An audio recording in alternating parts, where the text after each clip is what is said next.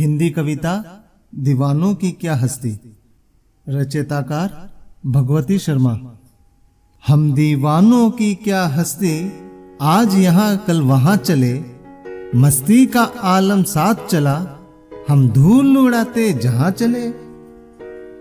आए बनकर उल्लास कभी आँसू बनकर बह चले अभी। सब कहते ही रह गए। अरे तुम कैसे आए? कहाँ चले? किस और चले? मत ये पूछो। बस चलना है, इसलिए चले।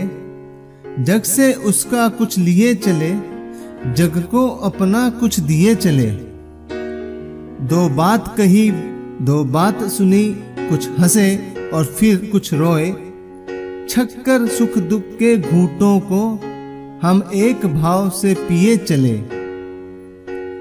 हम भिखमंगों की दुनिया में स्वच्छंद लुटाकर प्यार चले, हम एक निशानी उर पर ले असफलता का भार चले।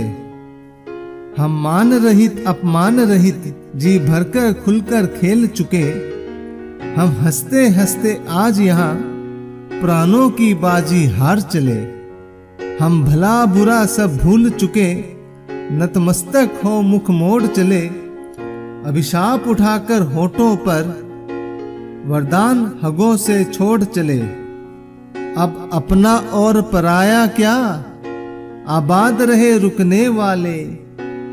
हम स्वयं बंधन थे और स्वयं हम अपने बंधन तोड़ चले। हम दीवानों की क्या हस्ती? एक प्रेरणास्पद कविता है।